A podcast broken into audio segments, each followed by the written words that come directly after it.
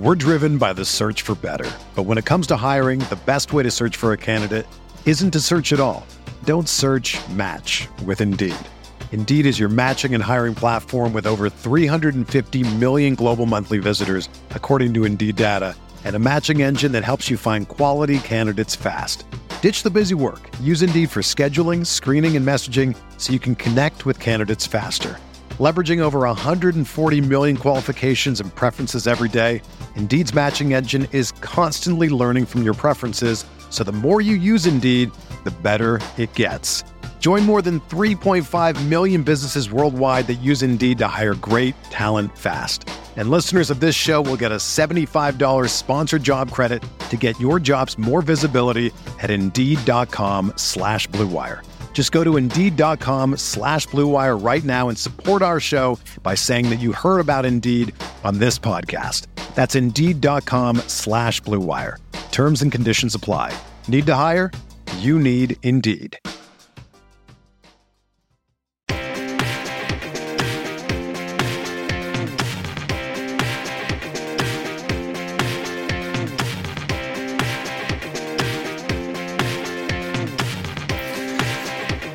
There, hockey fans, and welcome back to RotoWire's signature NHL Hockey Pod podcast with Statsman and AJ. Friends, I'm Paul Bruno in Toronto, Ontario. You can follow me at Statsman22, and my co-host is AJ Scholz, who's a great follow at AJ Scholz24, based in Sun Prairie, Wisconsin, near RotoWire headquarters over in Madison.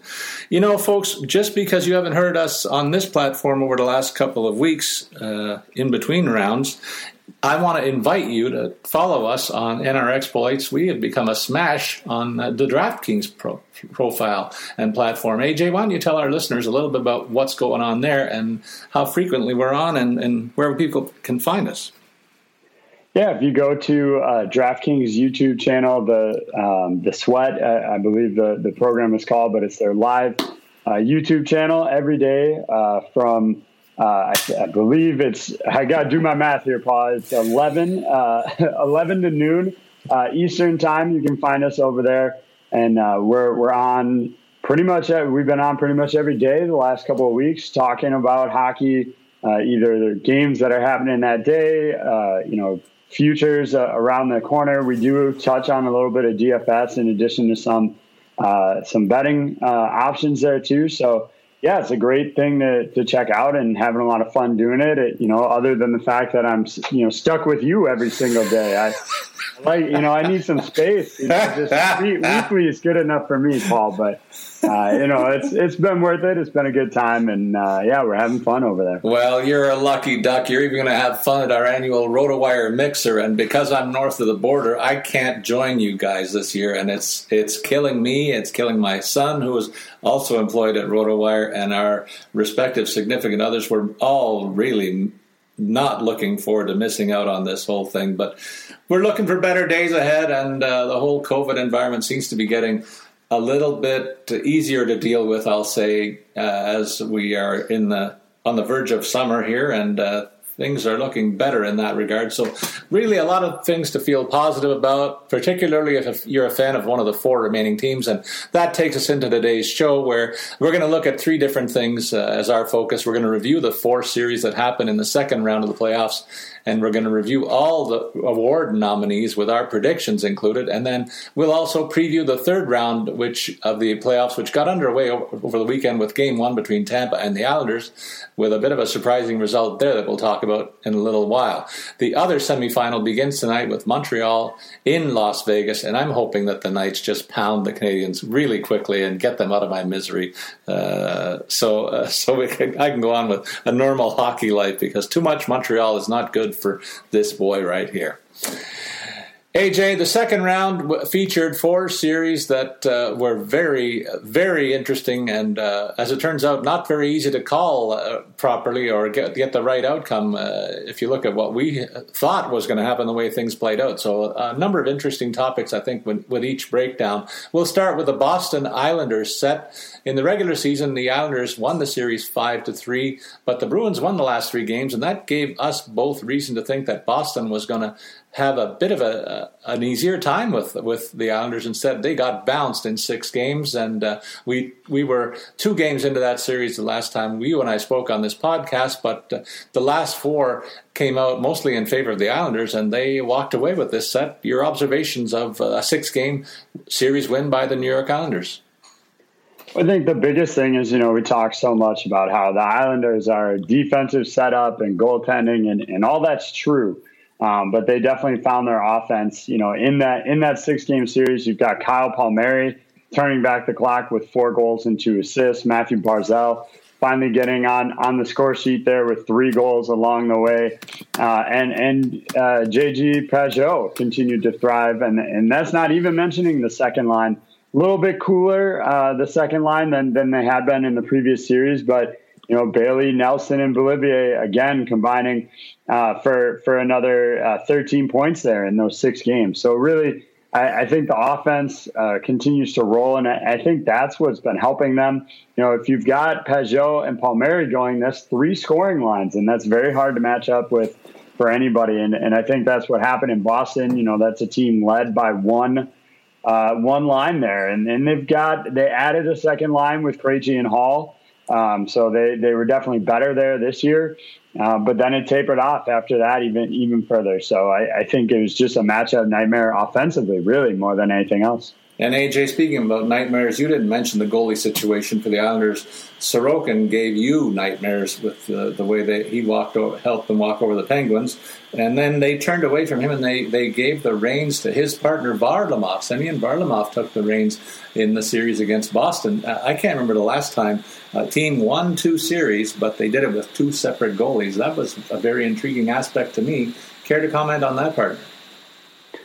Well, I think you know we. I think Varlamov, you know, was probably going to be the guy, um, but you know, I, I, I, believe if I'm recalling back correctly, he was dealing with a, a bit of a knock before that first uh, that first series against the Penguins, and so I think the fact that he was, you know, uh, feeling a little bit better. You know, he, he did come back, gave up the two goals, did okay in, in game two against Pittsburgh, really struggled in game three so they let him kind of sit and, and take a break. And, and, since coming back and taking over, he's been phenomenal. Just one loss uh, in those those seven games there. So really, I think it's the right call. Um, certainly, it, it, was an interesting choice to to flip.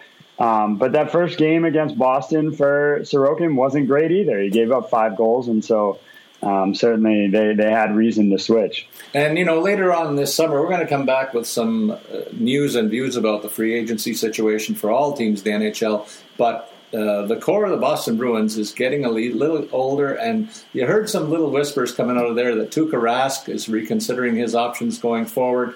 It's doubtful that he's at the end of the line, but you don't know. He's a, a bit of an enigmatic sort uh, from time to time. And I wonder if, if this is his swan song. And then also you have to look at the fact that Patrice Bergeron is getting on in years. Um, Mar- Marchand is in his uh, early 30s, so he's got some runway left, I, am sure. Uh, you wonder whether Taylor Hall re-ups with this team. So there are a number of question marks in the Boston landscape that lead me to believe that it's going to be hard for them to be among the, the leaders of their the Atlantic Division when it does reconvene in what we assume is a return to the divisions that we're familiar with. Well, you mentioned Rask, you know, possibly retiring. I, I think the bigger concern is is this offseason surgery. You know, yeah. he's going to be out until at, at January at the earliest. Um, could even linger into February, and at that point, like, does Boston even want him back? You know, do um, you know from the standpoint? Obviously, he still has some in the tank. He, he played really well considering his injury, but like. Do you want to keep him as like the, on LTIR for the start of the year after signing him, and then then you have to figure out how to work him back into the mix. You know, are they going to go with Jeremy Swayman? Are they going to bring in a veteran um, other than Yaroslav Halak? It, is Halak even interested in resigning after kind of getting edged out here? Um, so yeah, there there are a lot of questions, and that hip surgery has complicated things to the nth degree for the Boston Bruins. And I mean, you got the Taylor Hall issue. AJ, he came there as a, free agency. Uh, gun for hire at the trade deadline. Let's face it. Brought stability to their second scoring line, but for a while. But then he went MIA in the second round of the series, and and the the Bruins hierarchy had to have watched that too and said, you know what, Are we going to plunk big money on, down on this guy, or are we going to kind of spread the wealth in uh, terms of uh, spending a little bit more on the average player that they can bring back. So really, a lot of decisions, not just the goalie mix, but also what what happens to Taylor Hall. He's expressed a desire that he'd want to come back. He found he felt that he found a home in Boston, but uh, I, I, think there's two sides to that situation, and and we'll see how that plays out over the summer. But uh, a lot of intrigue around the Bruins as they fade into the sunset. Meanwhile, we're, we'll get more into the Islanders when we preview the next series, AJ. But the other set that we want to talk about uh, uh, other, other sets in the first round we want to talk about. The next one is Colorado and Las Vegas. The first game of that series was a blowout. Colorado just roasted Vegas seven to one. But I thought it was a case where where the Knights were really not ready to play after the grueling seven six game set that they had against Minnesota, while Colorado had a cakewalk in their first round over St. Louis. I think that had a lot to do with the game one result. And then uh, halfway through game two is when this series turned. I think everybody who watched it closely, including you and I, AJ, would would come to that consensus. And and Vegas showed not only could they play with Colorado, but they could outplay Colorado steadily. And uh, the goaltending was in their favor. Marc Andre Fleury, on top of his game, outdueled his counterpart, uh, Grubauer, at the other end of the ice. I wouldn't have seen that coming as decisively as it was at the end of, of this series, I'll say. Uh, those are my early observations. AJ, what stood out to you in this six pack of games that saw Vegas win this series? Well, I think you know you mentioned you know you you were a bit surprised by uh, Marc Andre Fleury winning winning that goalie du- duel. Certainly, I I was not, as you like to uh, say. Me supposedly being the, the president of his fan club there. Um, no no truth to those rumors, but uh, look the you know the thing is this is not a particularly deep Colorado team. I mean we we knew that going into it. And they had some guys that stepped up uh, in the postseason here. Brandon Saad had four goals in that, that six game series. Um, they got production from some blue liners and, and obviously Cale Makar. We expected that, but Devon Toews chipped in four points. Um, but, you know, especially when you don't have Nazem Kadri, who figures to be, when available, your second line, um, your second line center that just, you know, that's really going to hurt your depth that, that was already not great, um, to be perfectly blunt, uh, regarding this team. And so I, I, think that's something that they maybe need to look to um, kind of figuring out is how to get a third line. You know, if, if Kadri's healthy, they, they have two lines. You know, obviously one's way better than the other, and, and that's not going to change. But if they can get themselves a third line, I think that's where you're going to see this team progress to, to the next level. Well, AJ, I, I want to talk about the Kadri situation because I saw this guy this play out twice in Toronto, where he got suspended in the playoffs, consecutive seasons with the Leafs, manning their second line and they were no match for the Bruins once that went down. And I think the same thing happened against Vegas, and not a lot, not enough was made of that. I think in the media, we didn't touch on it here, and you, I'm glad you brought it up because we can uh, mull it over a little bit in this spot too. But I think that was a key aspect in this outcome because without him, Nichushkin and O'Connor didn't do much of anything. Saad as well on the wing, Burakovsky, they didn't get a lot of production from anybody outside that top line, as you suggested. It looked like it became a one-line team team. And once you've got a one line team in the playoffs, you can really focus your energies in terms of finding ways to minimize the damage from them. And that's exactly what the Knights went and did. Uh, Nathan MacKinnon is one of the best players in hockey, but, but he's not a one man gang. And the same, you know, we saw this play out with guys like Matthews and, Mc, and, and McDavid in other series where the opposition was able to key on one line and they were able to neutralize them effectively. And that's what happened in this series to really make it a decisive turn in favor of the Knights and uh, allowed them to end this series. Uh, I thought it was going to go the distance, but uh, uh, certainly I didn't. I didn't. I didn't concede the series to to either side. I thought it could be, be, a coin flip, but it was rather decisive at the end of, of days, and, and I think that that's a big reason why that uh, the second line was neutralized, and the one line aspect of the of the opponent allowed for Vegas to run the table there pretty much the rest of the way. Tampa and Carolina. This was a series that I anticipated uh, greatly. It was a 4 4 split in the regular season, AJ. Uh, Tampa won this rather quickly, though. Uh, were you surprised by that? Absolutely. I mean, I, I, you know, Carolina won that division for a reason, um, and and they had the the the guys capable of doing it um, if they could produce. But you know, a guy like Dougie Hamilton getting one goal, no assists in five games, that's certainly not going to cut it for them. Uh, Andrei Svechnikov, Sebastian Aho, Teuvo Teravainen all, all did fine, 13 points combined through five games. That's that's perfectly uh, good for them. But after that, it, it really drops off. You know, Jordan Staal had three points. Uh, Jesper Fast had two. I mean, you, are getting a sense of what happened here, and, and a lot of that has to do with the net mining on, on the other end of the ice. Andrei Vasilevskiy uh, was just uh, on top of his game.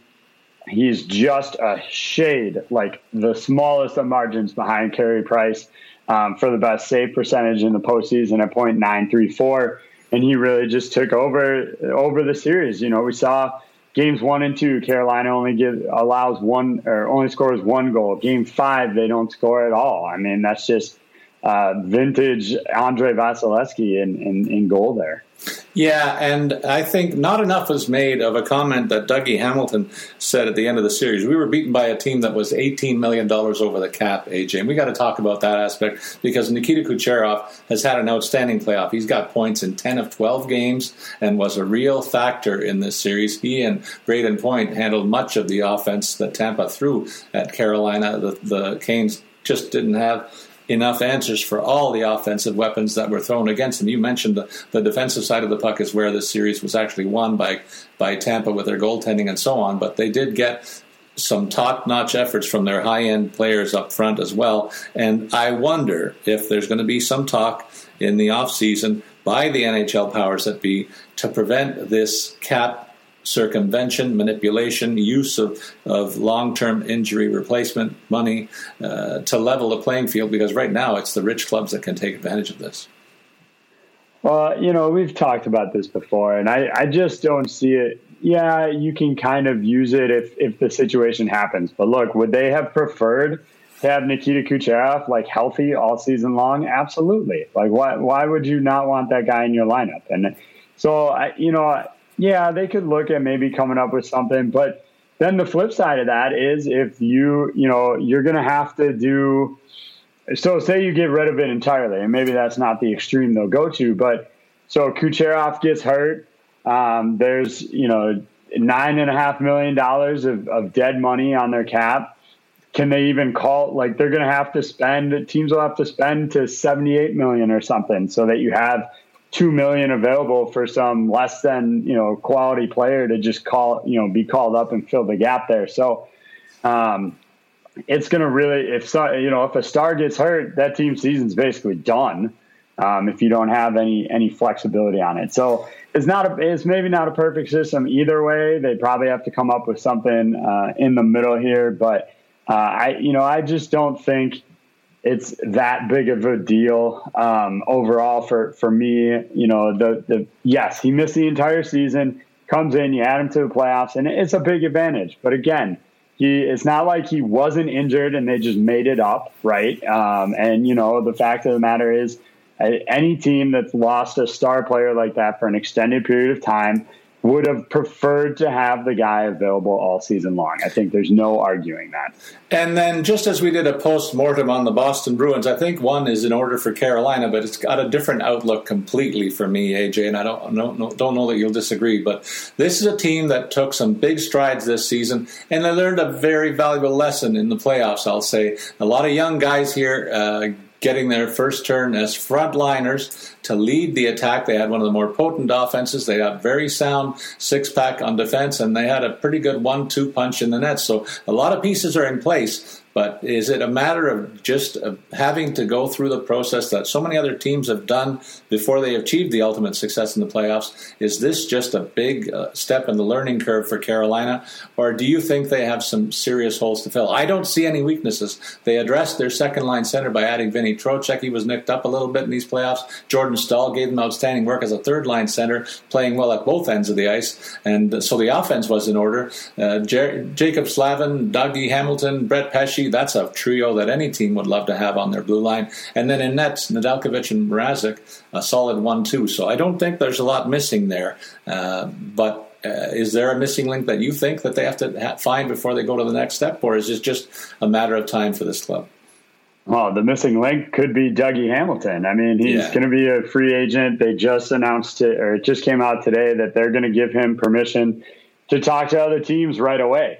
Um, so you know, for some sort of maybe sign and trade uh, deal here, if he if he can find a deal, you know, the, I don't think it guarantees that he's gone. Um, there's certainly the possibility that this allows him to kind of test the market and and see what's out there, and then decide, you know, oh well uh, I'm not going to make that much more as a as a free agent, so I'll, I'll stay um, for whatever Carolina's offering him. But that that what happens there is is a big concern because you mentioned they do have a couple other capable guys. No, uh, you know their oldest uh, blue liner right now is uh, Jake Gardiner at just 30 years of age, so he's got plenty of room there uh, as well. Um, you know, they're, they're, not an old group by any stretch of the imagination. The Nedeljkovic seems to be the netminder of the future. Uh, I guess there is questions. You know, does Mrazek want to come back to be the number two? Does James Reimer factor in as well? So there there are some questions, but I think for the most part, I agree with you, Paul. I, I think for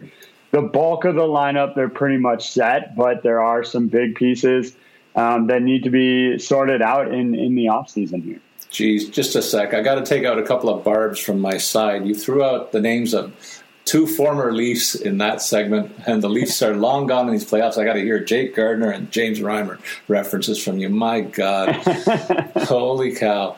Anyway, and to make matters worse, we got to talk now about the Montreal Canadiens again and, their sweep over the Winnipeg Jets. Four games, AJ, and uh, nobody saw this coming. Even the Montreal's ardent, most ardent fans but I did a Spockian eyebrow after that first game when they took the Duke five to three over Winnipeg, and I thought, "Oh, don't tell me what's happening now."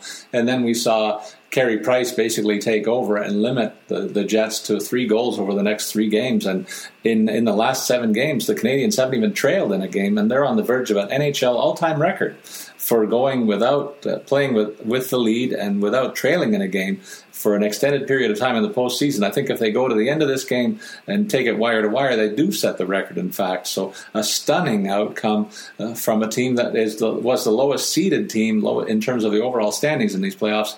They're now one of the final four clubs. Just to stick another dagger in me, I guess. And uh, but uh, all credit to them. In all seriousness, AJ, they got four lines going, and when they showed the ice time of these lines throughout the playoffs I saw very little in terms of a disparity between the first liners and the fourth liners in terms of the overall ice time that they were giving out up front, and that was a big part of their success. That they were just able to roll the the lines. Meanwhile, Winnipeg, like the Leafs before them, lost their center in Game One uh, when Mark Scheifele was wound up being suspended and thrown out of that game. And for the balance, essentially, of the Jets' remaining playoff games, it made. Uh, the, them a one line team again. Uh, Montreal's second straight series where they basically had that opportunity to negate one scoring line and, and really uh, leverage their advantage in the nets uh, as well. And, and that was the same recipe that they used. I don't know if they're in position to do that again uh, starting the series tonight, but when we look at the, the way this series broke down, I think that's a big reason why the outcome was the way it was.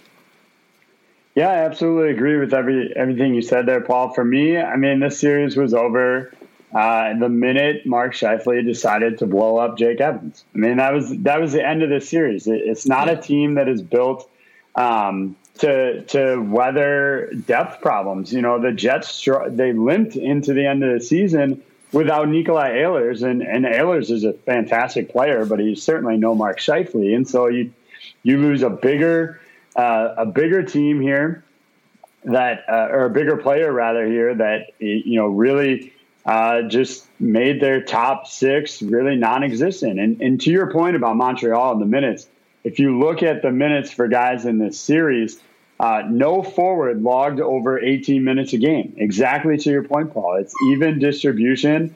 Um, actually, Jake Evans is the one guy that crept up towards that at 17:55, but then he didn't play uh, the other games and the other three games in the series. So I mean, they they are rolling as you said those those four lines. They're getting production across the board there. I mean, yeah, primarily right now it seems to be Toffoli, Suzuki, and, and Cole Caufield that are that are leading the way, but.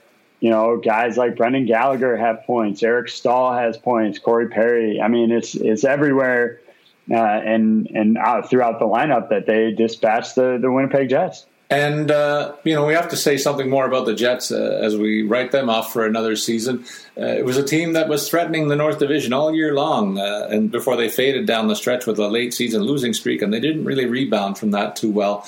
And one of the guys that came under a lot of criticism in the playoffs in the late season was Pierre Luc Dubois. And I'm shocked, AJ, that this guy didn't have a much better outcome to his year, even though even when he was handed more responsibility in the playoffs, didn't respond and was moved around to try and get him to play on the wing uh, instead of his natural center position, but didn't deliver the goods. And if there's really one concern there, one player that really didn't live up to expectation and really let down his, his teammates, it's Dubois, and, and he is uh, justified in all the criticism that was heaped on him. They have one of the best goalies in hockey in Connor Hellebuyck, but defense defense is an area where I think they're going to look to upgrade beyond because beyond Neal Pionk and Josh Morrissey, there wasn't a lot there in terms of quality. Certainly, Logan Stanley is a big, imposing guy on the blue line, and he got a couple of goals in a game against the Canadiens, so uh, made his mark in that regard. But I think they want to look at upgrading that part of their team more than any other. I think they have a top six pack when they're all healthy. Scheifele's loss was something that nobody anticipated. And uh, so they have a lot of pieces again going forward. But getting Pierre Luc Dubois right and, and uh, strengthening up the defense is where I think this team will be focused in the offseason. See, I disagree, Paul. I don't. I don't hate the defense that they have here. And you know, yes, they could upgrade. You know, they don't have a big name guy necessarily, or, or even they've got the two. They could maybe use a, a third. Um, but you know, I, I don't hate their defense. I, I think the bigger problem for me is they need another you know top nine winger so that they can put Pierre Luc Dubois back at center, have him play with Kyle Connor, and you know maybe that's where you put Mason Appleton or Mathieu Perreault, and then you put Paul Stastny with whoever this top nine winger that you go out and get could be, and that would give them three lines um, you know, and, and capable of having some more some more depth here. There just isn't enough depth. The the only way they made themselves have a top six is by putting Pierre Luc Dubois or Paul Stastny. They switched it up, putting one of those guys on the wing, and that's not the right solution in my opinion. Um, you know, for you you traded uh, one of the best. You know, he had a rough season, but one of the top wingers in the league for a center. Play the guy at center. I mean, that's that's what you did. If you wanted a winger, you shouldn't have traded away a winger.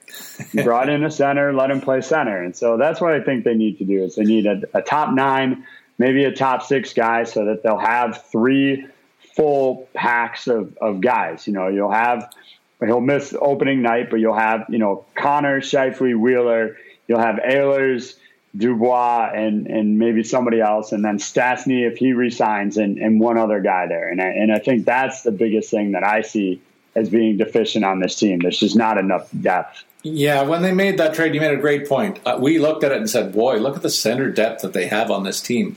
But there wasn't one game where they played the three guys at center uh, from the time the deal was made for whatever reason. They were trying to get the load up on the top two lines. And, and I think that was a bit of a tactical error. They could have really flexed their muscles on, on the center depth and, and filled in on the wings a, a little bit differently, is, is the message that I'm, I'm echoing, I guess, AJ, in, in terms of what you're saying. So uh, we've given our postmortems on a few teams. We've we've pre, pre, uh, reviewed all the series that happened in that second round. We'll we'll take a break now, AJ, and then we'll come back, go through the award winners, and then preview the third round, which got underway. So let's take a few minutes for a word from our sponsors. We'll be back to take a look at the remaining teams in our weekly deep dive into key information. You're listening to Podcast with Statsman and AJ.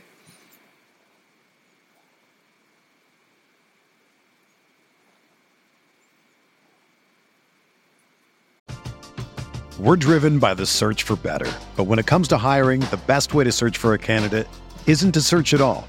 Don't search match with Indeed. Indeed is your matching and hiring platform with over 350 million global monthly visitors, according to Indeed data, and a matching engine that helps you find quality candidates fast. Ditch the busy work. Use Indeed for scheduling, screening, and messaging so you can connect with candidates faster. Leveraging over 140 million qualifications and preferences every day, Indeed's matching engine is constantly learning from your preferences, so the more you use Indeed, the better it gets. Join more than 3.5 million businesses worldwide that use Indeed to hire great talent fast. And listeners of this show will get a $75 sponsored job credit to get your jobs more visibility at Indeed.com slash BlueWire. Just go to Indeed.com slash BlueWire right now and support our show by saying that you heard about Indeed on this podcast. That's Indeed.com slash BlueWire. Terms and conditions apply. Need to hire? You need Indeed.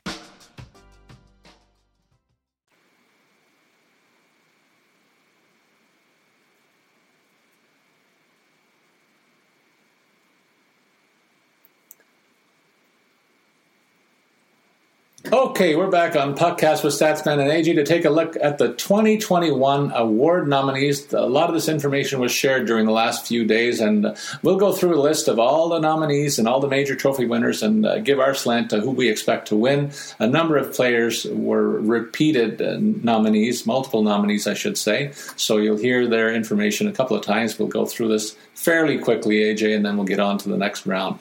The beginning, the first award yeah, that we'll talk about is the Vezina Trophy going to the top goalie. The, the nominees were Marc Andre Fleury, Philipp Grubauer, and Andrei Vasilevskiy. No surprise there among these three guys. Uh, you want to break them down, AJ, and, and give us your pick, and I'll echo mine.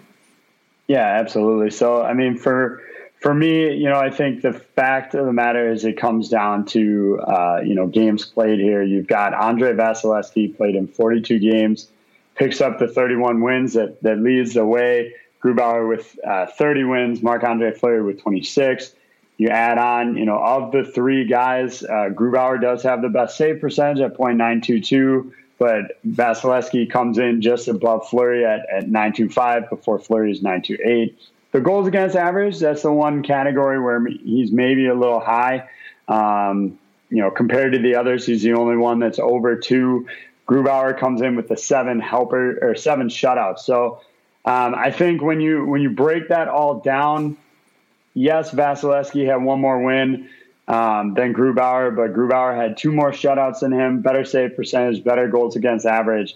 Um, and I think it'll be Philipp Grubauer that takes it home. I agree with you, AJ. The the uh, he came up out of nowhere this season to dominate the goalie situation, and he had to because he was without a backup, a credible backup, much of the season, and that's something that that you didn't mention, but I will throw in there. Fleury was backed by Robin Lehner. you can make the case that Vasilevskiy was only spelled occasionally by Curtis McElhinney there too. But I give Grubauer a ton of credit for, for backstopping this team to a dominant division win uh, and uh, rather a strong finish in their division. They tied with uh, Las Vegas in, in terms of the overall standings, losing out on tiebreaker. But I, I think that you have to give Actually, the Vegas lost out on the tiebreaker, didn't Columbus got the whole thing. Yeah, yep. they did. Okay, so Grubauer led his team to the overall flag. Then you can say, and uh, so that, that, that deserves a ton of recognition in my in my view. And so I echo echo your pick that he should have been, should be the guy that that walks away with the trophy over the defending champ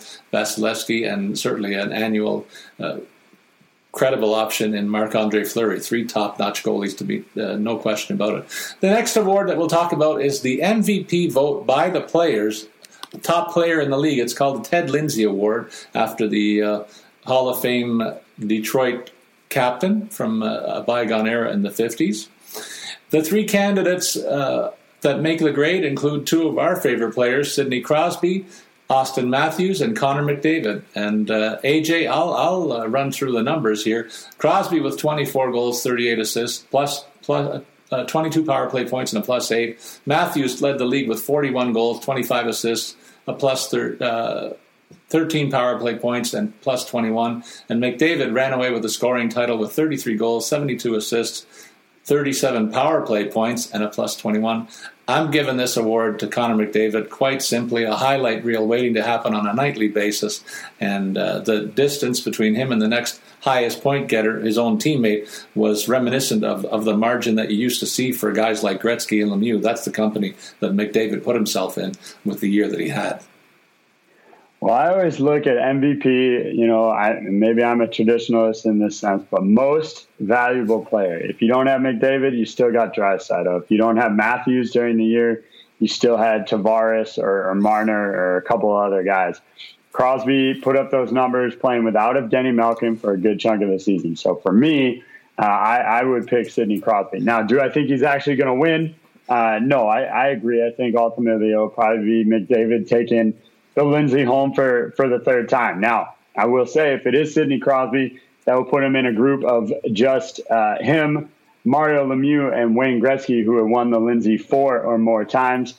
Uh, so I, I, think a good case could be made for him as the most valuable player to his team uh, this year. I was wondering how you'd put your spin on this to favor your, your guy, and, and you did it in fine style. I'm not going to criticize that at all, but it affords me the opportunity to rebut by saying Auston Matthews had eight more goals than McDavid. They played the same schedule, and in terms of top goal scorers in the league, don't forget Matthews walks away with the Rocket Richard Trophy and earned his recognition as one of the top three guys according to this MVP uh, list that we read on the Lindsay Award. So uh, both our guys looking good uh, as top players in the league in the regular regular season, but they're not playing now. the Calder Trophy, the Calder Trophy, the best rookie on the season. AJ, there was a goalie and two wingers in this mix. So why don't you uh, break it down for us a little bit with uh, the numbers? Well, yeah, you know, I think uh, the the biggest thing here, uh, you know, how do you evaluate a winger versus uh, you know versus a goalie? So for for Nedeljkovic, um, the biggest thing is you know 15 wins uh, and and a decent you know save three shutouts, um, 1.90 save percentage, 0.932 or 1.90 goals against average, 0.932 save percentage here. So uh, I think it it's trying to evaluate that versus the offensive side of the piece, right? Because clearly, at least in my opinion, I think it's very clear uh, that from the winger standpoint, Kaprizov outpaced uh, Nick Robinson here, and and I think it's it's pretty straightforward in in that sense that it comes down to whether you want uh, the goalie to win it or the winger. For me, 27 goals on the year, 24 assists for for a 51 point campaign. That's that's just astronomical for for a rookie to come in and do that. Robertson, for his part, 17 goals, 28 assists. So I think he's out of contention for this 100%. Kaprizov's numbers are just so much better than his. So that's where I land. I, I think Kaprizov will take it home. His numbers were just so good. I, I don't think Nedeljkovic played enough, if I'm being totally honest here, during the regular season. And so I, I think that's also um, a factor as well here. Uh, like I said, 15 wins, five losses, uh, three overtimes, and, just 23 games played. So for me, it's Kaprizov. Yeah, I think I agree with you there. He was in, instantly installed as a top six guy. Robertson had to work his way up to that level and is full marks for being on this list. But I think the disparity between their goal scoring is indicative of just how important Kaprizov was to that that offense, and uh, he gets the Duke here as the Calder Trophy winner for me as well. The Lady Byng Award, the most genuinely player in the game, gentlemanly player in the game. Uh, this this is basically uh, you score a lot, you don't get in the penalty box too much. Is the way it breaks down for me, and uh, in simple terms. And uh, Auston Matthews is in this mix with against two defensemen. It's not often you see defensemen in uh, for this trophy, so uh, interesting call there. So if you look at just the offensive numbers, uh, Matthews is the clear winner here, but I'm going to give it up too for the defenseman. Jaccob Slavin has been a real nice addition ever since he came into the Carolina mix and has been a dominant defensive defenseman in this league uh, this past season. Plus 22, only two penalty minutes. It's hard to play 50 games and only get one minor when you're playing defense against the fleet footed forwards that come your way on a nightly basis. So that deserves some recognition. And Jared Spurgeon, uh, you can't say enough about what this guy did for his club, too. Minnesota wouldn't have been where they were in the standings without his play. He contributed offensively to the tune of seven goals and 18 assists, nine power play point, uh, points on the season, six penalty minutes for his ledger. So the defensemen who play the game uh, as much as these guys do, they get a ton of ice time, not creating any fouls against, as I say, high octane offenses on and fleet forwards every night. Uh, tip of the hat to both of them. But I'm going to go back to my guy Auston Matthews and say he played against tough checking every night, didn't lose his cool all year long, and still led the league in goal scoring and uh, he's up there for a couple of awards. I think this is going to be a default pick in his favor because he's going to be up the track on a couple of the other ones where he's nominated. So I think Matthews gets the Lady Byng. Yeah, I mean, I, I was going to make a case for um, you know, for Slavin, uh, in part due to the the minutes, right? So he yeah. plays plays. Um, you know, my my initial thought was that a defensemen play more minutes. That's generally how it goes, and and to only get two penalties in 52 games playing big minutes like that, that's huge. But Auston Matthews plays over 20 minutes a night. I mean, 21 and a half is actually right about his average. So I mean that that's close to defenseman numbers there uh, in in terms of, of, of that. So I, I, do think it has to go to Matthews. I, I don't think you can knock the fact that um, you know he plays less minutes than a defenseman because he really doesn't.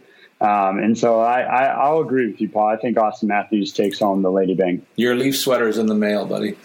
Sounds good. All right. the Selke Award is next, the best defensive forward in the league. Uh, there's three candidates here. When you think about each of these three guys, I think offense too. Uh, Barkov, Bergeron, and Stone are the nominees. AJ, why don't you break it down and give us your pick, and I'll uh, give you my thoughts afterwards. Yeah, I mean, uh, you know, Bergeron obviously has won this uh, multiple times. I believe four times he's he's won this. Uh, Barkov and, and Stone, uh, not not so much on, on their side of it, and so I, I, I think you, you know, for me, I think that should be a factor. Um, you know, one of the things that that I'll point out with the Selke is that um, Bergeron is is currently tied um, with uh, a, you know a Habs uh, Habs great, if you will, Bob Gainey for for four wins, um, and, and they're tied for the most all time. And so I. I kind of feel like it should maybe stay at four apiece. So for, for me, I'm just going to eliminate Bergeron from the discussion uh, if I was a voter, just just from that standpoint. Um, other than that, you know, I think Barkov and, and Stone have pretty similar numbers. Uh, Stone is a plus 26. He's the he's got the best plus minus of these three guys. Uh, put up plenty of offensive points of his own, and so for me, I think that tips the scales, and and I'll go with Mark Stone for this one.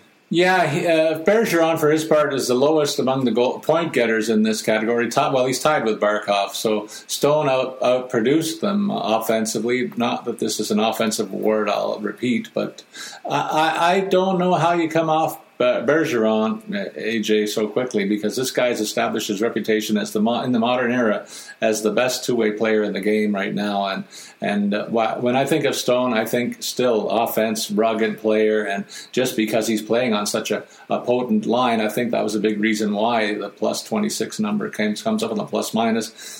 Ditto for Barkov and his plus 12 plays with a very dynamic offensive line as well, and not yet known the way Bergeron is. I think it's it's between Barkov and Bergeron. I'm going to give it to the guy who is linked most closely to the award in, in the modern times, not Patrice Bergeron for me.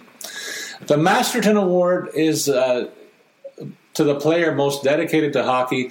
It's not so much about points in this case, so I don't want to really talk about the point situation, but more the backstory on each of these guys. We have Matt Dumba, whose name and presence came to the forefront with the whole notion of the Black Lives Matter and and uh, for Trump uh, for leading the parade of, of, players of color and of different ethnicities who are dotting the landscape more frequently now and and showing that this game is truly for everyone. I think he's at the forefront of that list of, of players and certainly distinguishes himself with his on ice performance. Then you've got Lindblom of Philadelphia. This guy had a really big scare with cancer, and, and the fact that he came back to play in the NHL following the big challenge that he ha- had and the, the and uh, the adjustment to combating this disease and, and getting over it and then coming back is kudos to him for sure. And then you have Patrick Marleau, who uh, set the record for career games played in the NHL. Uh, he's played the game at a high level for many, many years. Uh, some might say this past season certainly wasn't one of those, but I think you have to look at this as maybe a farewell performance uh, for a distinguished career in the NHL, and and I don't know if, if it applies to, to the Masterton Award or, or rather a career achievement thing. So I'm going to give the award to Dumba in this case for the fact that he's leading a new era of hockey players into this NHL. Yeah, I mean, I, I think you know the thing is you you can look at these and um, you know they they each kind of uh, check one like my first reaction is they check one one box more than than the other. So perseverance, sportsmanship, and dedication to ice hockey are, are the three kind of qualities here. um, you know, perseverance with Lindblom, obviously, um, you know, to, to overcome the, the cancer diagnosis and come back. Sportsmanship with Marleau for how many games he's played and how long he's been around the league. And, and you know, everybody loves uh, Patrick Marleau. And then dedication to hockey and in Dumba for um, trying to grow the sport uh, among people of color and, and to branch out from, you know, the more traditional hockey um, ethnicity, essentially, for for lack of a better way to put it. And so I think um, I agree with you. I'm I'm going to give it to Dumba here, but I, I, certainly don't think there's any reason that that the other guys couldn't win. Uh, and I certainly wouldn't be upset or disappointed if, if one of the other two guys won. Very well said, partner. The Norris Trophy, the best defenseman in the NHL. Of course, we talked a lot, and we will talk a lot in the playoffs about Hedman and Makar. But uh, Adam Fox of the Rangers had a fantastic year, leading all defensemen in terms of points with 47. Hedman finished with 45, Makar with 44. I'll point out also, Makar did his 44 in 44 games played and didn't get the ink that uh, Hedman did all season long. I think Makar gets the award this year, AJ, because of the high level of play that he's shown uh, in the regular season and the fact that he missed all those games and still was within an eyelash of, of scoring just as many points as the other guys is, is a credit to him as well. So I'm going to give it to, to the Colorado defenseman on that basis primarily. Yeah, I'm going to agree with you there, Paul. You know, you look, um, you know, maybe plus minus if you want to try and differentiate. Hedman was only a plus five compared to Fox at 19 and, and Makar at 17. Power play points, they're all right there. Hedman led the way with 24, Fox 23, and then Makar 22. And so I agree. I think it comes down to the fact that he, he played less games. Uh, a point per game average. So if you want to look at it at that way, he was the most productive defenseman uh, when he was in the lineup for, for the year. And the Hart Trophy. This is uh, the media votes on this one for the most valuable player in the NHL. Nate MacKinnon, Auston Matthews, Connor McDavid. Certainly, the offensive numbers are there in each case, and what they did for their teams has been well documented. I think you got to give it to McDavid as by far and away the most productive scorer in the NHL. I'm talking total points here, not just goals. Otherwise, I'd have given it to my guy Matthews. And uh, MacKinnon is a worthy as worthy a candidate as the other two guys in terms of the value that he has to his team. And I know that that's something that is in the definition. But I, I think there, I have a hard time not giving it to Connor McDavid after the year that he, the regular season that he put together. Well, I'm, I'm going to go back to what I said. The same reason uh, I gave the Lindsay to Crosby, I, I, would give the Hart to uh, MacKinnon. I, I, think he's more uh, irreplaceable on on his team uh, than the other two guys here, and and you know they they struggle when he's out of the lineup. And and you know you mentioned the point totals. Uh, you know he's he's another guy that played a couple fewer games here, and so I think uh, you know MacKinnon for me uh, good point totals, played a, a couple less games, and, and those were not some good games that they had without him. So. And then finally, the award for the best coach in hockey. Uh, to my mind, Barry Trotz should have been on this list too, AJ. It seems that to me, he's been the best coach in hockey for years. But we'll go with the names that are on this list, and that's Rod Brind'Amour, Dean Evason, and Joel Quenneville all three of these guys former players and not so long, far removed from the game. So uh, maybe that's a, a, trend that we'll see more and more going forward. But uh, for me, Rod Brind'Amour is a guy. Every time I see a clip of this guy talking, it's with such a passion, AJ, that uh, I think his players got to be primed to go through walls before they hit the ice when he just gives one of his impassioned pregame speeches and talks. He does it with such an intensity. They show him in the dressing room. He's constantly moving and just a ball of en- a bundle of energy, and he probably translates that well onto his players. And it's no wonder, that, particularly at home, they just fill the other end of the rink with shots on goal. He's got he's got them coming out of cannons uh, with the motivation that he brings to the table. Dean Evason's gotten the most out of his club in Minnesota, uh, more than I thought he would. In fact, so credit to him and Joe Quenneville. Well, what can you say about this guy? He, has been well decorated as a Stanley Cup champion coach, and uh, he certainly has led the Panthers to the top of their division uh, this season. He was they were in contention for it, and they'll be in contention next year when they go back to the Atlantic. And a big reason why is Coach Q, uh, one of the best in the league. But for my money, Rod Brind'Amour gets it this year. Absolutely agree with you there, Paul. And and you made you made the cases for it here. I, I don't need to say any more about that. Rod Brind'Amour, uh, wins it for me as well. All right, then. Well, let's get to what's the main course on the menu, and that is the two series that are underway. We started with game one of Tampa and the Islanders. Buddy, why don't you go through the goaltender mix and uh, where do you see an edge here, if any at all?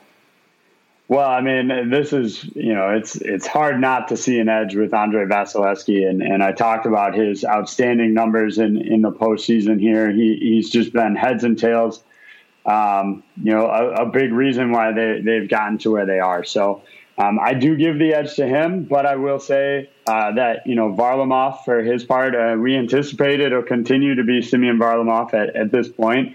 Um, he's got a .929 save percentage, 2.04 goals against average, and uh, or that was the regular season. I'm sorry. So the the playoffs, um, Varlamov's number is .930 save percentage, a little bit high on the goals against average at 2.43. You'd like obviously to see that lower, but uh, I, I, have to give the edge to to Barley or uh, to um, Vassal. Vasilevskiy uh, clearly going to be playing every game for Tampa and then that's My question for you, partner, when looking at this series is if Varlamov gives up a big number, do we see Sorokin replace him in a following subsequent game? I mean, the Islanders got the first one largely on the strength of what Varlamov did, but say he gets beat for a six spot, do they turn to Sorokin in the next game, or will they get Varlamov back in the nets?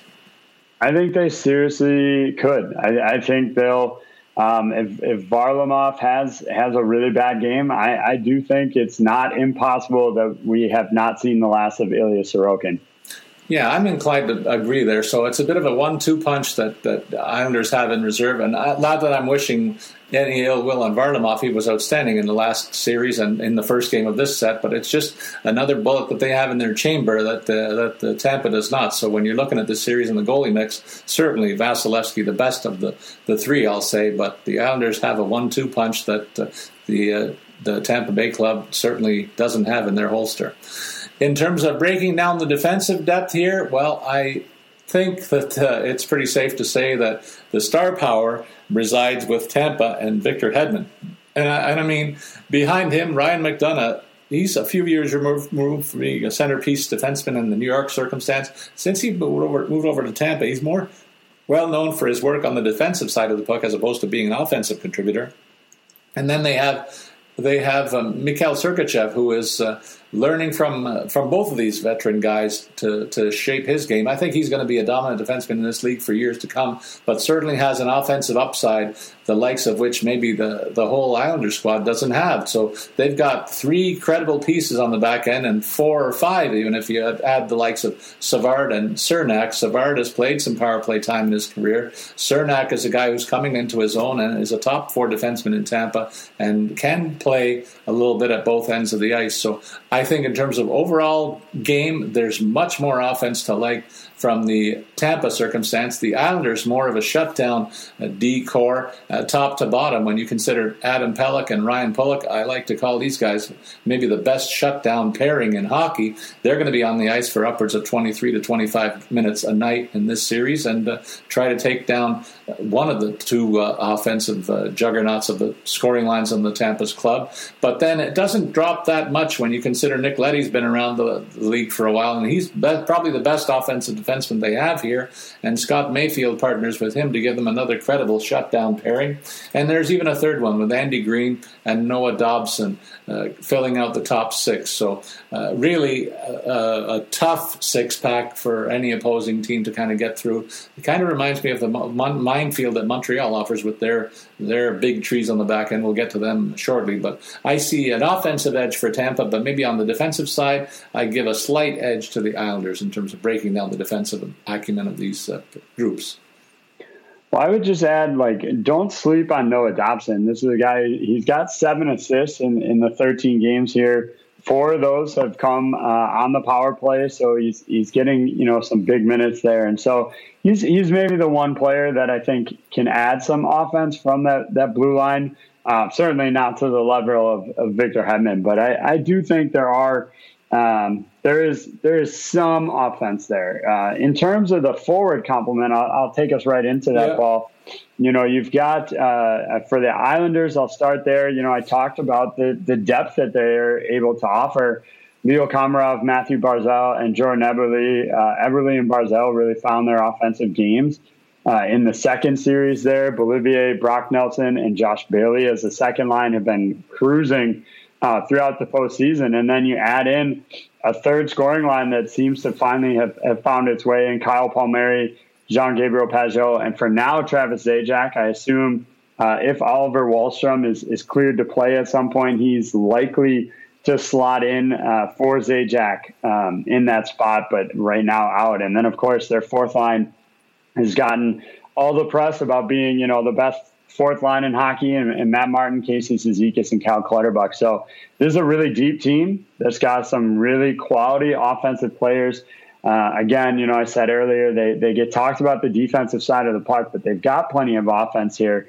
Uh, they, you know, they don't have the big names that you have in Tampa, and obviously Nikita Kucherov on that top line with Brayden Point and Andre Palat. They've got Steven Stamkos as their star on the second line with Anthony Cirelli and Alex Killorn. Now, here's where I might give the Islanders a bit of an edge because, you know, I just don't think Barclay Goodrow, Yanni Gourde, and Blake Coleman is, is, at the same level of the Islanders' third line. And, and obviously, you know, the, the fourth line is uh, got some grit to it, and, and Patrick Maroon, Tyler Johnson, and then Ross Colton rounding out that group. But I, I do think the further down you get in the lineup, uh, I, I, think it does trend a little bit more in the Islanders' favor here. Yeah, I think you can't speak enough to what Jean Gabriel Pageau has meant to lengthening their offense uh, on the island. And uh, Travis Zajac has yet to get on track in these playoffs. He's just uh, he's been known as a strong playmaking center much of his career, but he got shifted to the wing in this setup. And then Kyle Palmieri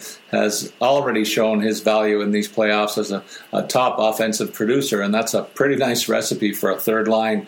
Uh, to me, the third line you mentioned on Tampa's side is kind of more uh, a higher octane version of the fourth line of the Islanders, if you will. They play the game the same way, but they don't score very much, and so that's the edge that the Islanders' third line does have. Uh, in terms of the six pack up front for Tampa, I think you got to give them the edge over the six pack of the Islanders, but it's not as big as as it once was, particularly with Barzal and Brock Nelson, a tremendous one-two punch that is scoring together at this stage in the playoffs. And people look at Leo Komarov's name in that top six, AJ, and they say, "What the heck's he doing there?" But he's doing he's doing a lot of the spade work, though, just like a guy like Zach Hyman did for the Maple Leafs top six forwards, and that's why he's earned a place there. He's giving space, creating space, and doing a lot of the heavy lifting in the corners and on the defensive side of the responsibility. So the guys like Barzal and Eberle can freewheel a little bit offensively. So you can't really sell that part short. And you remember when they scored that go ahead that go ahead goal, it was on a line change, and and Barzal just made a beeline for the offense offensive blue line, not worrying about the defensive responsibilities that were uh, just creating that opportunity for him. So the change of possession, he just took off like a bolt because he says, "I'm on offense here," and and turned that play into a quick goal off a line change. So it just speaks to the value of the defensive conscience that's behind him and allows him to play that way. So anyway, we break down this series position by position, but when it comes to making the prediction on the series outcome, even though the Islanders lost game one, I'm still saying Tampa's going to win this series, AJ. They just have too many weapons up front, and I give them the edge in terms of the offense from the back end, and certainly we've got to give them a little bit of an edge in goal, too, uh, although it's pretty close. I'm going to give the defending champs this series in six games. What's your call? Well, let's see what happened for the Islanders in the first round. They won in six. What happened in the second round? They won in six. And I think I'm going to stick with that trend. They're going to win here in six. We already saw them steal game one in Tampa. Uh, I expect the, the Lightning will, will come back. They'll, they'll win game two. Um, they'll potentially split on Long Island and they'll go home. Tampa will take uh, game five at home, uh, and then they'll close it out in, in six. So, uh, yeah, I, I think Isles in six. Just keep rolling. All right, so we're going to see a new champion, according to you. I hope to hell it's not Montreal. Don't make me talk a lot in this next segment, okay? Why don't you lead, lead us into the discussion of the goalies between Montreal and Vegas? Two guys with a French Canadian background. Uh, in the, well, not not really the French Canadian Canadian background, let's say. Marc Andre Fleury at one end and uh, Carey Price at the other end. Uh, of course, Price comes from the western part of Canada, and uh, he's the darling of, of Montreal fans, though, right now, and people in that province, though, at the moment, over uh, one of their own, and that's uh, Marc Andre Fleury. So, tough one to break down. Yeah, I mean it's it's uh, it's hard to give either side an edge here, right? You know, you look at um, you want to talk, you know, career wins. You've got Fleury at 492, Carey Price at, at 360, so a, a, little bit further behind, but four four less years in the league. So certainly he could be um, a factor in the top. Um, you know, if you, if you give him an extra four years, uh, certainly he'd be right there in the mix. So uh, it's, it's hard to it's hard to really give an edge in terms of statistics and, and player you know player breakdown. So uh, I'm going to go X factor that gives the Golden Knights the edge, and that is simply the fact that Carey Price doesn't have the same level of hardware as Marc Andre Fleury, specifically those three Stanley Cup championships. Uh, the Flower knows what it takes to get it done, and I think that's maybe the one slight edge, but I, it, it is thin, uh, thinnest of margins that I would give him the edge there.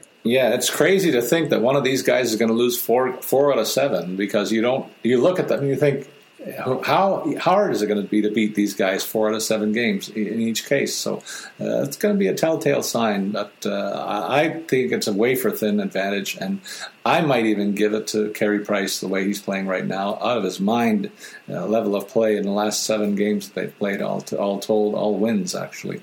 So. Uh, when we look at the defense corps, I mentioned the trees on the back end for Montreal. I'm talking about four big defensemen who are their top four guys back there. And Shea Weber, Joel Edmundson, Brett Kulak, and Ben Chiarot only Weber is a guy that you might mention as a, as a credible offensive piece, but even that side of his game has been wanting in these playoffs. I think he's playing hurt, to be honest with you, AJ. And so the the way that uh, they are performing, though, they kind of collapse around Price, and they've made it a minefield in the close area in front of the net. And they're saying to Carey, "You handle the long shots. We'll make sure nobody gets in too tight." And that's the the way that they've chosen to play. They've added a different look on their third pairing with Alexander Romanov finally getting into this playoff. Uh, fans were clamoring for this youngster to make an appearance. Finally, he does, and he looks like he's entrenched now as a third pairing guy with Erik Gustafsson, another guy who's game, best game assets are his offensive side. So these guys will be insulated. It's the four pack uh, ahead of them that's going to play a lot of the minutes, but they offer quite a change of pace and, and a bit of a wild card look. Uh, they can both play on the off- offensive end of the ice, and I wonder in a matchup game if, if Vegas is going to look to try and isolate these guys in, in as many defensive starts or defensive zone traps uh, as they can, so that the top six in Vegas forwards can take advantage of the fact these guys are a little bit soft defensively. So that's the way I break down their side.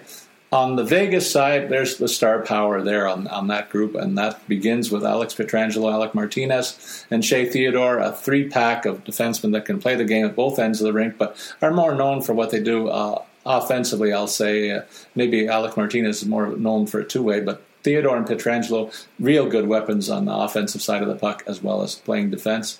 And then they've rounded out with Zach Whitecloud, who's had a very nice playoff for me, and Nick Holden, a, a, placeholder on that third pairing, who's been very steady defensively as well. But uh, in terms of star power, I think I give the edge to to Vegas here.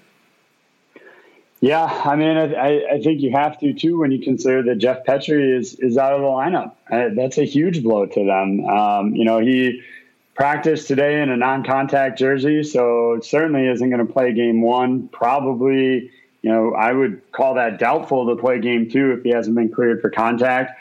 And then you've got, you know, more of a depth guy, and, and maybe he wouldn't even play if they do decide to stick with Romanov. But, you know, Jon Merrill being out for a while, that that's hurting their, their blue line as well. So for for me, I think the injuries, uh, you know, are, are a big factor here to to get to lose, you know, Petry especially to to have him not in the lineup. I think is a huge blow um, for them, and and is going to stretch their their depth there. And and as you said, the star power all goes to the other side of the ice. In terms of the the forward complements here, again. Uh, more injuries causing more problems for, for the Montreal Canadiens. Obviously, Jake Evans has been out since um, that that first game. Jonathan Drouin's been away from the team, uh, so they haven't had him at all for, for a while. Tomas Tatar has been banged up and, and out of the lineup, so they've really um, had to rely on kind of everybody chipping in uh, due to those injuries. Uh, Artturi Lehkonen gets the look on the top line without Evans, alongside Phillip Danault and Brendan Gallagher. The second line, I think, is where this team earns its bread and butter with Tyler Toffoli, Nick Suzuki, and Cole Caufield. Um, but even their third line, Paul Byron, Jesper Kotkaniemi, Josh Anderson is, is a solid group, albeit maybe a little less offense coming from them. And then this would be what I would maybe pick as the best fourth line in hockey right now. And Joel Armia, Eric Staal, and Corey Perry, I think they um, are all veteran guys capable of producing, and they have shown that. On the Vegas side, it's a little more top heavy, in, in my opinion. Here, you've got your first line, Max Pacioretty, Chandler Stephenson, and Mark Stone. Second line, Jonathan Marchessault, William Karlsson, and Riley Smith. It drops off for me a little bit there in Mattias Janmark, Nick, uh, Nicholas Roy, Nicholas Waugh, rather, and uh, Alex Tuch. And then the fourth line, I think, just uh, is is built differently um, than than some of the other fourth lines. You know, Ryan Reaves, Keegan Kolesar, and William Carey are going to be a, a, bit of a rough and tumble group. Obviously, having Ryan Reaves, any line that he's on is going to be a little more rough and tumble uh, there. So I, I do think um, maybe you give the edge in the top six to, to the Golden Knights, but if you're looking for complete depth of the forward group, I would give it the edge to the Habs here. I'm kind of looking forward to seeing if those four line, four, fourth lines will match up against one another for any significant periods of time. The experience factor has to be heavily in favor of Montreal with Staal and Perry carrying that flag, but it's the physicality that the fourth liners for for Vegas can can if they take liberties with these guys, all hell could break loose here. I think taking on the venerable part of the Montreal lineup with the respect they have for their veterans here. So it'll be interesting to see how that turns out. But it's the third line for the Canadiens that is is a real enigma for me. Paul Byron and Josh Anderson. Uh, it's been hard to identify these guys in the postseason. Josh Anderson did get the first goal of these playoffs against the Maple Leafs, but he's been totally missing in action ever since then. AJ, it was his only point so far in the postseason. For all the skill that this guy brings to the table and all the money they're paying him, he's not delivering right now. And you wonder, is he hurt or what? Uh, because he's just not playing very well. Not hard, very hard to notice, and it's it's it's a wonder to me that Jesperi Kotkaniemi has been as notable as he has because he's like he's like a, the old the old story about playing center like a helicopter. You got no wings.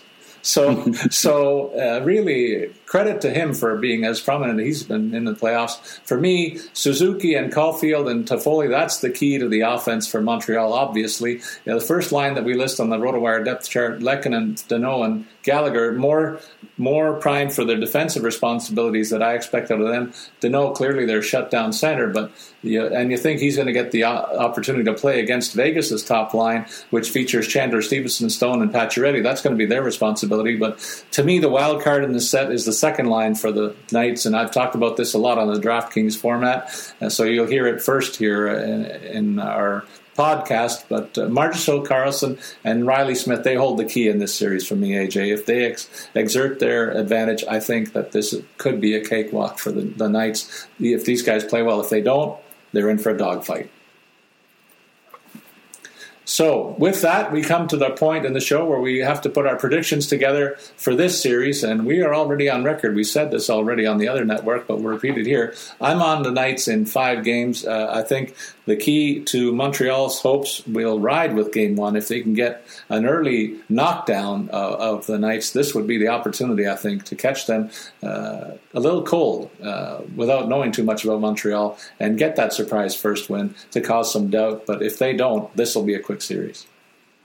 Yeah, absolutely, and and I agree, Paul. I'm on Vegas in, in five. I, I think they're just um, a shade better um, all around in terms of what they can put on the ice. They've they've got all the offense, they've got the net minding, um, and so I, I, really think they'll they'll dispatch this pretty quickly. Um, you know, as as you alluded to, uh, you know, Montreal traveling, um, obviously for the first two games, that's a big factor. Uh, and we've seen since since they came into the league, the Vegas flu is a real thing, um, and it, I think it'll be uh, accentuated here by the sheer fact that the, the Canadiens haven't played really in front of fans. I think they got 500 um, healthcare 20, workers at, yeah. at, the last couple of games yeah. or something, but yeah. um, not not the packed house that they're going to experience when they get into Las Vegas. That's right. Now, under later in the series if they do open the house up in Montreal. Uh, that remains to be seen. But you're quite right that they haven't faced a hostile audience yet in these postseason, and it'll be pretty rabid down in. Uh, in uh, the capital of, of the entertainment world in the United States for me. That wraps up our look around the league, folks. Uh, thanks for listening to Podcast with Statsman and AJ. And as we implied, if you want to get more of us, don't forget to check out the DraftKings uh, site on YouTube to see our daily prognostications and uh, in a Q&A with the fine folks over there at DraftKings who uh, apparently they like us, AJ. They love us, in fact. They're having us back every day. So we're having a ball with that, and thanks to them. Uh, so uh, you've been listening to RotoWire's Signature Fantasy Hockey podcast podcast. Please remember to send your comments or questions on Twitter. Follow me, Paul Bruno at Statsman22, and you can follow AJ at AJ24 Schultz. Let me try it again at AJ Schultz 24. As always, we invite you to listen in the podcast to get our tips to stay out of the competition in your fantasy hockey planning and research. Don't forget, the next time you'll see us on this pod is to preview the Stanley Cup final and review the two rounds that are taking place right now. So long, everybody.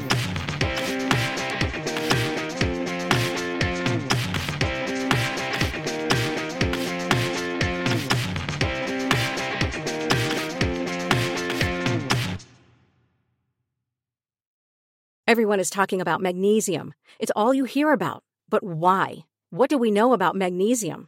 Well, magnesium is the number one mineral that 75% of Americans are deficient in. If you are a woman over 35, magnesium will help you rediscover balance, energy, and vitality. Magnesium supports more than 300 enzymatic reactions in your body, including those involved in hormonal balance. From functional medicine doctors to mental well being and female hormone experts, we all know that magnesium is the one mineral to improve all aspects of well being and health. But which one? Magnesium Breakthrough from Bioptimizers, the trusted choice recommended by leading experts with seven best absorbed forms of magnesium to ensure your body receives the support it needs for overall well being. Go to bioptimizers.com slash balance today and use code BALANCE10 for 10% off. Support your journey to wellness at B-I-O-P-T-I-M-I-Z-E-R-S dot com forward slash balance. Magnesium Breakthrough from Bioptimizers, your foundation to optimal health and vitality.